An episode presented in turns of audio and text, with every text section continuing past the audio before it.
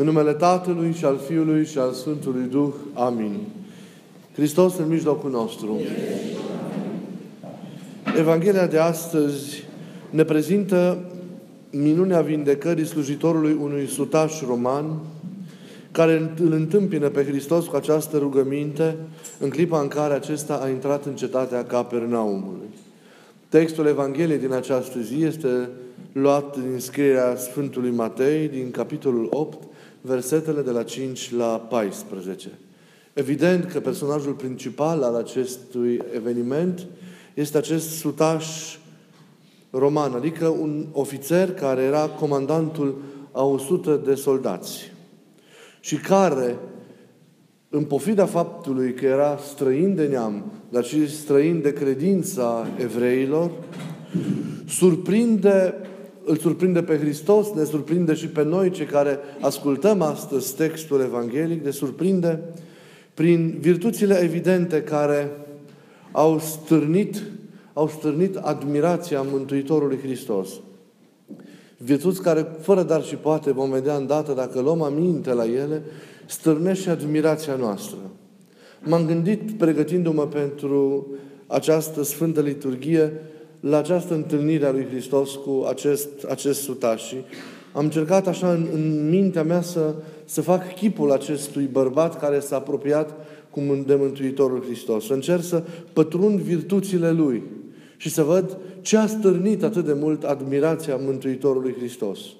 Și gândindu-mă la, la el, am sfârșit binecuvântându-L pe Dumnezeu pentru acest exemplu minunat de credință. Și m-am plecat și eu smerit în fața chipului acestui om care, repet, era străin de credința evreilor, străin de neamul lor, da? Deci niciodată nu avem voie să condamnăm pe nimeni care nu cred ca și noi, nu sunt ca și noi, că s-ar putea să aibă virtuți mai mari decât noi, da? care, iată, a demonstrat niște lucruri extraordinare întâlnindu-se cu Mântuitorul, cu Mântuitorul Hristos. În primul și în primul rând, probabil că ne surprinde observându-l pe acest sutaș roman, dragostea și responsabilitatea sa față de slujitorul său, care era în acel moment într-o, într-o boală, într-un moment foarte delicat de sănătate. Un extraordinar umanism. Merge și îl caută pe Mântuitorul Hristos. Când știm foarte bine cum era mentalitatea timpului și ce era atunci că putea oricând să-l schimbe. El, comandant fiind, putea să schimbe cu oricare din, din, din soldații săi, din oamenii apropiați și să-l dea la o parte. Probabil că se întâmpla destul de des. În vremea respectivă se întâmplă și astăzi. Nu doar atunci. Dar lui pasă. Acestui suitați îi pasă de sluga sa. Îi pasă de cel care nu era egal cu el. Îi pasă de cel care era mai mic decât el străbate un drum și vine ca să-L întâlnească pe Hristos și să mijlocească în sănătoșirea aceluia. Pe semne că suferința lui a devenit propria sa suferință și boala lui a devenit în interiorul său propria sa boală și tulburarea lui a devenit propria sa tulburare. Și se duce la Hristos și cere cu o credință nemai întâlnită vindecarea, vindecarea acestuia. Durerile au devenit propriile lui dureri. Și suntem chemați și noi să avem tot o astfel de asumare unii față de alții, cum a avut sutașul din Evanghelie față de slujitorul său. E o lecție de, de slujire reciprocă pe care acest om străin de neamul și credința iudeilor o dă nu doar iudeilor timpului său, nu păzitorii legii, ci ne-o dă și nouă celor de astăzi, creștinilor care ar trebui să trăim altfel, mult mai profund, mult mai autentic relațiile dintre noi în vârtutea iubirii pe care ar trebui să o avem de la Mântuitorul Hristos ca vie și lucrătoare în inimile noastre și între noi. Acest străin de neam și de credință ne dă o lecție de iubire și de slujire extraordinară. Și de la el trebuie să învățăm. Că nu este, neces- nu este suficient doar să ne asumăm când și când unul pe celălalt. Că nu este suficient doar să trăim o care apropiere, o relativă apropiere unii față de alții. Nu este suficient doar să ne suportăm reciproc și să nu reacționăm dacă nu, nu suntem unul pe inima celuilalt. Trebuie să încercăm acel mai mult. să ne cunoaștem, să ne deschidem inimile și să fim părtași unii la viața celuilalt, un, unul la viața celuilalt. Primind în noi iubirea lui Hristos, să o lăsăm să se manifeste ca iubirea reciprocă, care să ne lege. Să biruim egoismul, să biruim individualismul, să nu ne pese doar de noi înșine și de oamenii de lângă noi, strict de lângă noi, ci să ne pese de toți și să avem o atitudine slujitoare și iubitoare față de toți oamenii. Durerile tuturor să devină propriile noastre dureri. Cum vă spuneam de atâtea ori, rănile lor să devină propriile noastre răni, după cum și bucuriile lor să ne devină propriile noastre bucurii. Mai mult decât atât, patimile, durerile, neputințele lor, greșelile lor, să devină și propriile noastre dureri. Ele sunt dureri pentru noi, neputințele și greșelile celorlalți.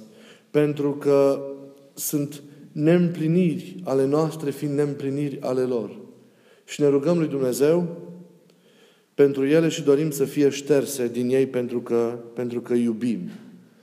Evanghelia de astăzi este, dacă vreți, din acest punct de vedere, o lecție de prietenie. De prietenie evanghelică autentică.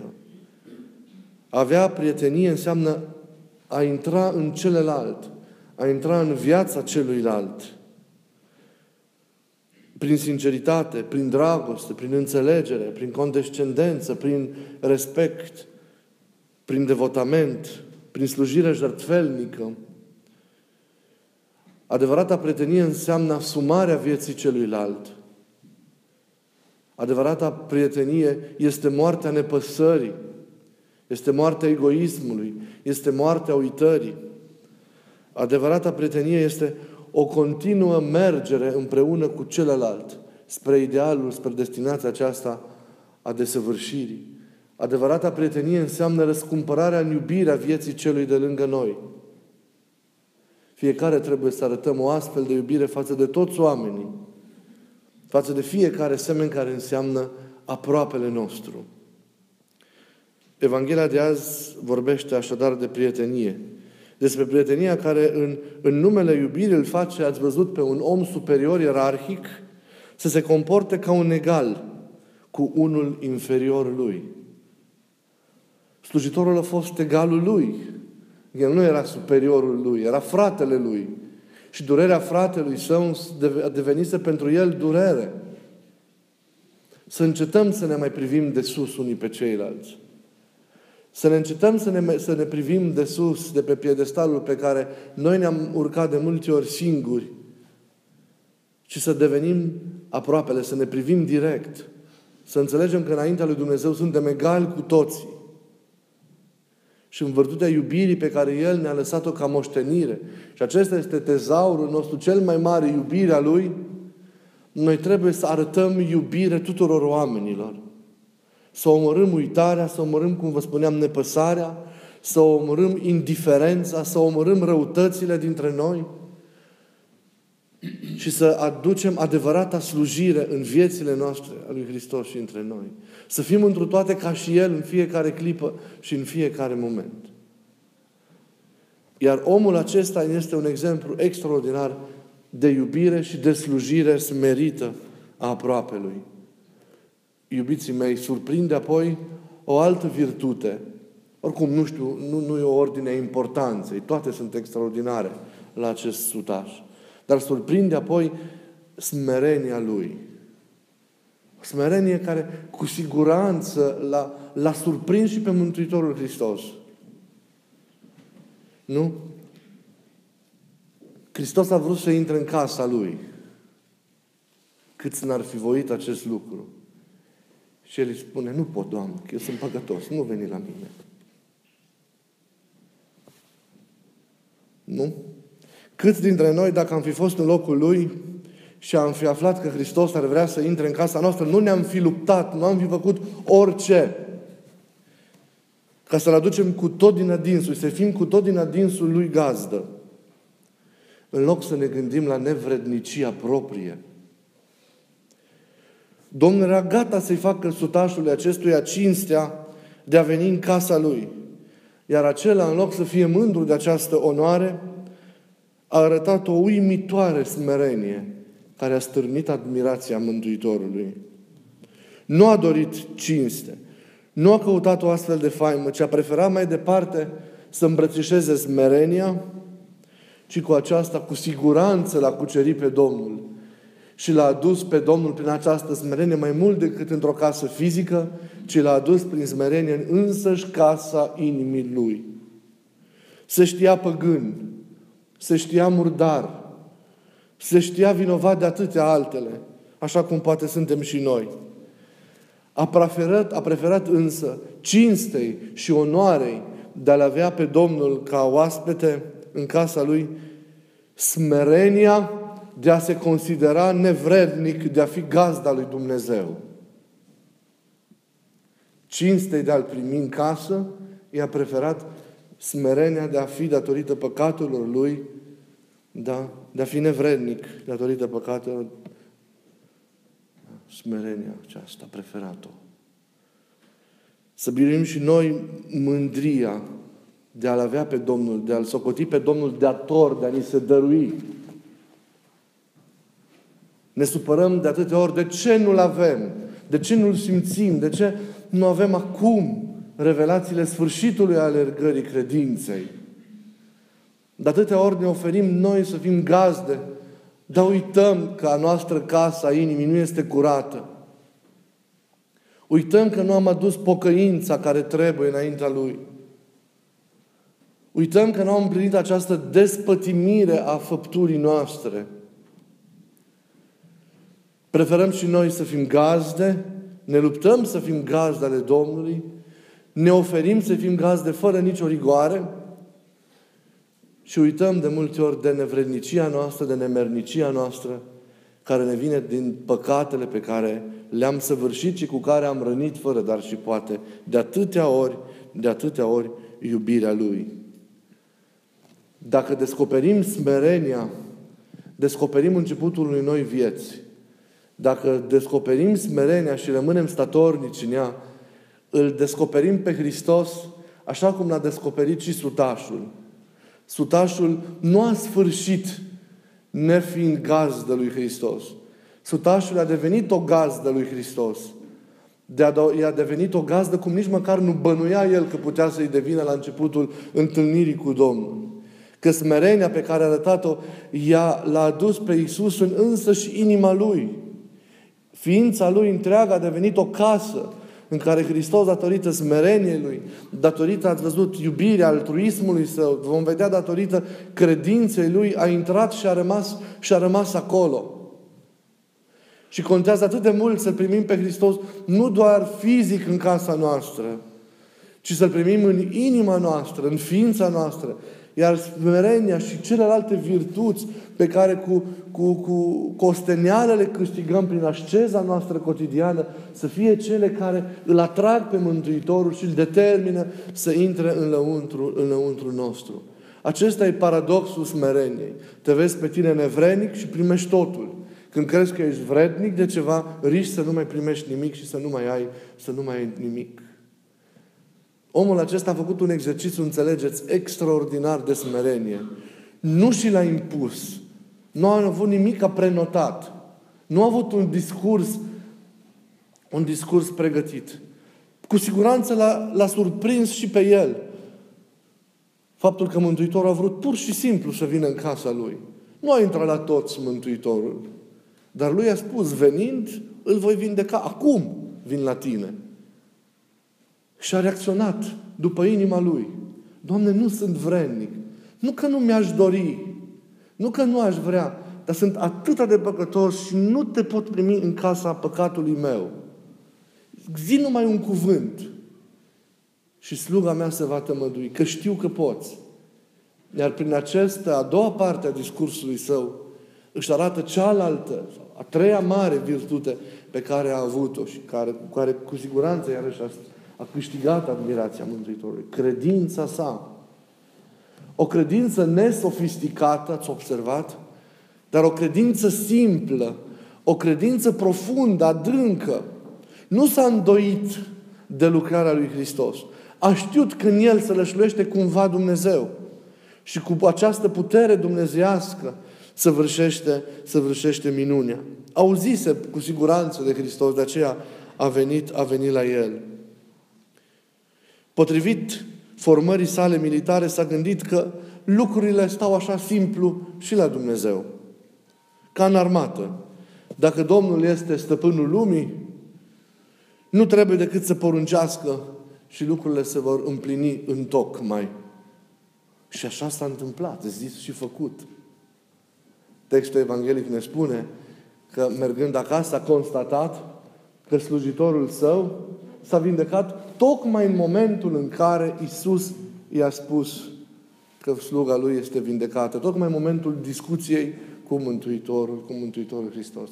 O credință simplă, profundă, care a atins inima lui Hristos și a determinat reacția imediată. În acea clipă, instant, slujitorul său acasă, la distanță de locul întâlnirii cu Hristos, se vindecă de boala, de, de neputința lui. Aceasta este credința. Aceasta este forța credinței adevărate. A credinței simple, autentice, a credinței nesofisticate. În credință nu există filozofie. Nu filozofim pe tema credinței. Credința este realitatea noastră cea mai adâncă. Este o experiență, o încredințare interioară cu privire la prezența lui Hristos, la ceea ce este El, la ceea ce poate El să împlinească. Și în virtutea acestei trăiri, încredințări interioare, noi știm că El pe toate le împlinește. Și le cerem știind că le vom și primi. Să trezim în noi simțul credinței adevărate. Dar să nu uităm că avea credință înseamnă a fi în legătură cu El. Înseamnă a fi împreună cu El. Avea credință înseamnă a te întâlni și a conlucra cu El. Credința este nu o teorie, credința este un eveniment. Este un eveniment lăuntric, interior. Dar este experiența celui viu. Este experiența Lui, dincolo de cuvinte, dincolo de acturi, acte, de gesturi. Este o experiență a inimii credința. Nu este un simplu acord intelectual.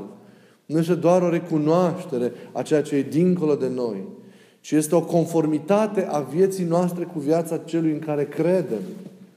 Este o unire a noastră cu cel în care, în care credem.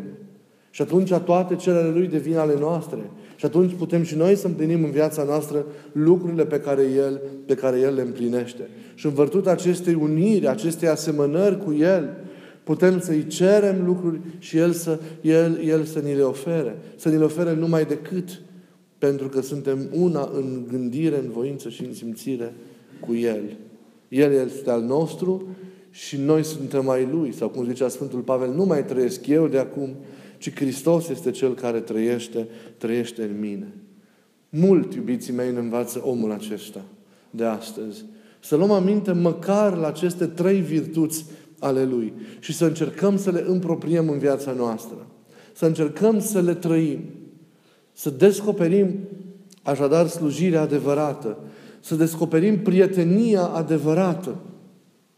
Să descoperim ce înseamnă a iubi cu adevărat, ce înseamnă a-ți păsa cu adevărat, ce înseamnă a fi atent la relațiile cu oamenii. Uitați-vă la oamenii cu care trăiți. Cum sunt relațiile cu acești oameni? Cât purtăm mai apoi lumea în noi? Cât purtăm apoi lumea în noi înaintea lui Hristos? Am uitat să amintești acest lucru, că mijlocirea pe care o face pentru slujitorul său ne descoperă și ce importantă este rugăciunea pe care noi o facem înaintea Lui pentru alții. De fapt, vă spuneam de atâtea ori că rugăciunea este prima mare dovadă de iubire pentru oamenii de lângă noi. Cât de mult a contat că acest om a mijlocit cu credință pentru nu slujitorul său, pentru prietenul său, pentru fratele său care era bolnav. Exemplul acesta ne cheamă și pe noi și ne încurajează să mijlocim în continuare cu credință, în rugăciune, unii pentru alții. Să ne purtăm unii pe alții, să ne purtăm durerile, sarcinile noastre, dar și bucuriile noastre în rugăciune înaintea lui Dumnezeu. Să-i vorbim lui Dumnezeu unii de alții. Să-i cerem mila, să cerem ajutorul. Mult contează acest lucru. Apoi să nu uităm să învățăm smerenia extraordinară și credința care a putut mijloci și împlini această, această minune. Să avem o astfel de smerenie, să avem o astfel de capacitate de a iubi, de a ne ruga, de a mijloci unii pentru alții, de a ne răstigni înainte, înaintea Domnului pe brațele rugăciunii unii pentru alții, să avem această capacitate de a crede, de a fi în El cu adevărat în fiecare, în fiecare moment. Să lucreze El aceste virtuți în noi. Să lucrăm Duhul, să rugăm Duhul Sfânt să ni le dăruiască, ca devenind, a, avându-le și noi, să putem să ajungem să împlinim o astfel de slujire, care e o slujire mântuitoare și vindecătoare pentru oamenii din jur și care cu siguranță va stârni și ea admirația Mântuitorului și ne va prilejui șansa aceasta de a moșteni bucuria, bucuria cea veșnică. Amin.